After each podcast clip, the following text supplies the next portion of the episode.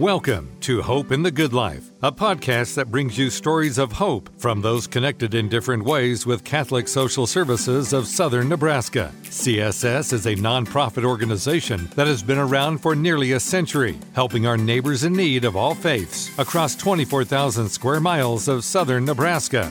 Now, here's your host of Hope in the Good Life, John Soukup. Well, hello and welcome to the Hope in the Good Life podcast, where hope is the central theme to not only this show, but also with Catholic Social Services of Southern Nebraska, bringing hope to the people we serve. Speaking of hope, we hope you'll enjoy today's interview with the Executive Director of Catholic Social Services of Southern Nebraska, Katie Patrick. Hi, Katie. Hi. Congratulations on your growing family. Thank you very much. Thank you. Tell us about uh, the twins. They were born a month premature, so uh, they were due on Christmas Eve, but instead arrived the day before Thanksgiving. So we had quite a bit to be grateful for this year. Yeah, their names?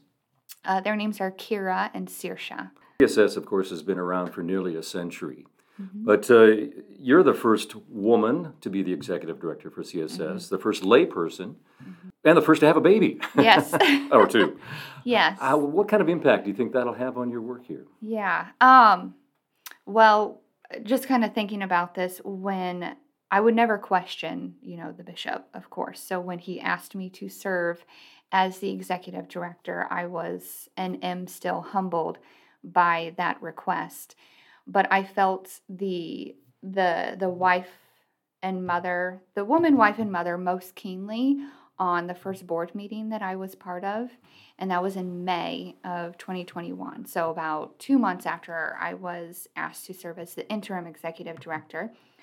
And on that day, I believe it was May 6th, uh, just a few hours before the board meeting, my husband and I went to the ultrasound and were told that we were having twins. Mm. And so, having found out earlier that morning, um, and then preparing for the board meeting, I had such severe morning sickness oh and just felt awful. And I just remember signing on. It was a Zoom meeting, and so I remember signing on to it, just thinking, "Oh my gosh, you know, I, I hope, you know, I pray that I can do this." Or at the same time, you know, what was the bishop thinking? But signing on to the meeting, it was incredible to meet all the board members for the first time and to be there with the bishop and Father Fulton and really, uh, I love the work that I do and the work that we do here at CSS.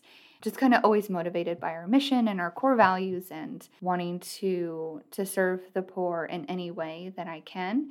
And so just kind of signing on to that meeting, I sure. just forgot, you know, yeah. more about the, the physical struggles that I was having and was really able to focus on our mission. You've been uh, executive director now. You're closing in on a year. yes. And you were no stranger to CSS coming mm-hmm. into this mm-hmm. position, correct? Correct, yes. My first time with Catholic Social Services of Southern Nebraska was back in October of 1999. I was a sophomore at Pius High School here in Lincoln and had volunteered with ironically, um, a, an, a refugee family from Afghanistan. It was a mom and her children. And I just remember, you know, volunteering and meeting them for the first time and learning more about, you know, where they came from. Of course, where they came from, but why they were here in Lincoln and what they had uh, endured in in their home country that uh, caused them to have to flee and become refugees and end up here in Lincoln. Mm. And that really instilled in me a desire to learn more about different communities, different cultures, and really just kind of refugees around the world and development in general. And so that kind of put me on my track both academically and then uh, in my volunteer work and professionally. Sure. So. Well, now here you are, executive director. you come on board at one of the most challenging times mm-hmm. with the pandemic. Mm-hmm. How has that uh, affected you and uh, you know meeting the needs of people across the mm-hmm. 24,000 square miles that mm-hmm. CSS serves? It wasn't difficult, but it was challenging because every day was different. In the beginning of the pandemic, we didn't have a lot of information as far as how COVID-19 was spread, who it would affect and then how it would impact our services. And so, just from, I'd say, maybe not one day to the next, but certainly one week to the next week, like the services that we provided to the community never changed, but the delivery we had to modify. For example, emergency services. Previously, pre pandemic, we would have clients who needed cash assistance come into our office for to meet with our emergency services coordinator. Oftentimes, you know, looking back it just seems so obvious now, but looking back, we would have people not make their appointment time and, you know, have to cancel or just be a no-show for reasons we never knew, you know, so whether it was transportation or childcare or work, we didn't know and they didn't show up and we weren't able to help them. But as we transitioned to having in from in person meetings in our office with clients and transitioned to having appointments set up through phone calls and through Zoom, it really allowed us to actually connect with all of the clients who needed cash assistance that week because they didn't have to go to the trouble of securing transportation, of making sure they had childcare, of being able, you know, to leave on time to go pick their kids up from school or to be at work or if they were dependent on on on a carpool to get to and from work and things like that. And so it really actually allowed us to help even more people and to catch those who were previously no shows or or had to cancel for for for those reasons. It's great that you looked at it and you said a challenge. Uh, yes. Uh, not as, oh Lord, what are we going to do now and just right. give up. Can you think of another area where uh, the pandemic has actually created some opportunities yes rather than problems yes um, so as you know we have five five programs here at catholic social services we have the emergency services the food market programs refugee resettlement st gianna women's homes and immigration legal services and so another area that we were able to improve services due to the pandemic is the food market programs. I can't believe it's been two years but we had started a, a course with the with Nebraska Extension and that was it was called Master Health Training and it was to provide 40 hours of training to our food market training to those volunteers back there. And we covered topics on uh, just like di- different um, social determinants of health and how what neighborhoods you happen to live in in Lincoln can affect your health outcomes.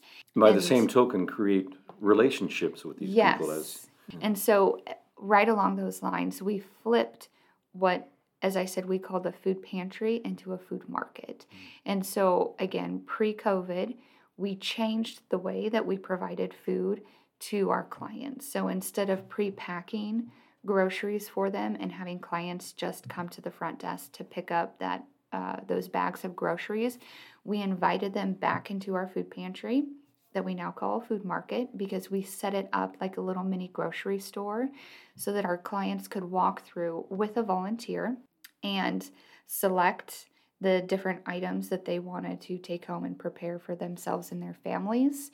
And along those lines, we were able, our volunteers were able to have conversations with our clients and learn not just names and where they lived and what they did, but if they had any food allergies or intolerances, or if they were diabetic. And previously we were, you know, perhaps giving them sugary cereal, or if we were encountering uh, a Muslim family who did not eat pork, were we mm-hmm. putting canned pork in their, mm-hmm. you know, in their grocery box? Probably. But now with this with these relationships and the opportunity to bring clients back into our food market so that we could shop alongside them we were able to really learn you know what their needs Absolutely. are and also i'd be remiss to not bring up the afghan placement and assistance program and you know what we all saw happen in afghanistan in late august and how you know it's it wasn't just something that that we all saw on, on television, but that we felt very deeply here in the Lincoln community because those very faces that you saw, you know, desperately trying to evacuate and to get on those planes are some of the faces that you're you're seeing here in Lincoln. Mm-hmm. You know, we spent a couple years with very low arrivals and then all of a sudden we went from having resettled maybe a dozen individuals to 130. There's more areas, but uh, I do want to address one thing, and uh, since you've come on board as executive director, uh, like I said, almost a, a year ago, uh, your staff yes. has grown as well. Yes. Let's mm-hmm. talk about that a little bit. Yeah, so that's been really exciting. What I have probably enjoyed most is putting our team together, visiting and getting to know the staff that we currently have or had, and finding new ways to really let them use the the talents that God gave them and to better use their skills and their interests and their passions in the different work that we do. Mm-hmm. You know, one one thing that I had heard recently uh, that a mentor had shared with me is that God chooses people and then equips them.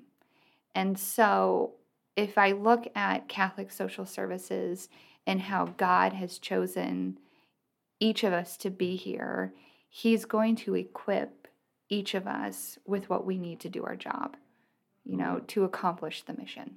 So there's so much more to talk about, but we'll have to continue our conversation another time with our guest, Katie Patrick, Executive Director of Catholic Social Services of Southern Nebraska. And you've been listening to the Hope and the Good Life podcast. You've been listening to Hope in the Good Life with Catholic Social Services Development Officer John Soukup. If you would like to connect, donate, or volunteer with CSS, please visit csshope.org or call 402 474 1600.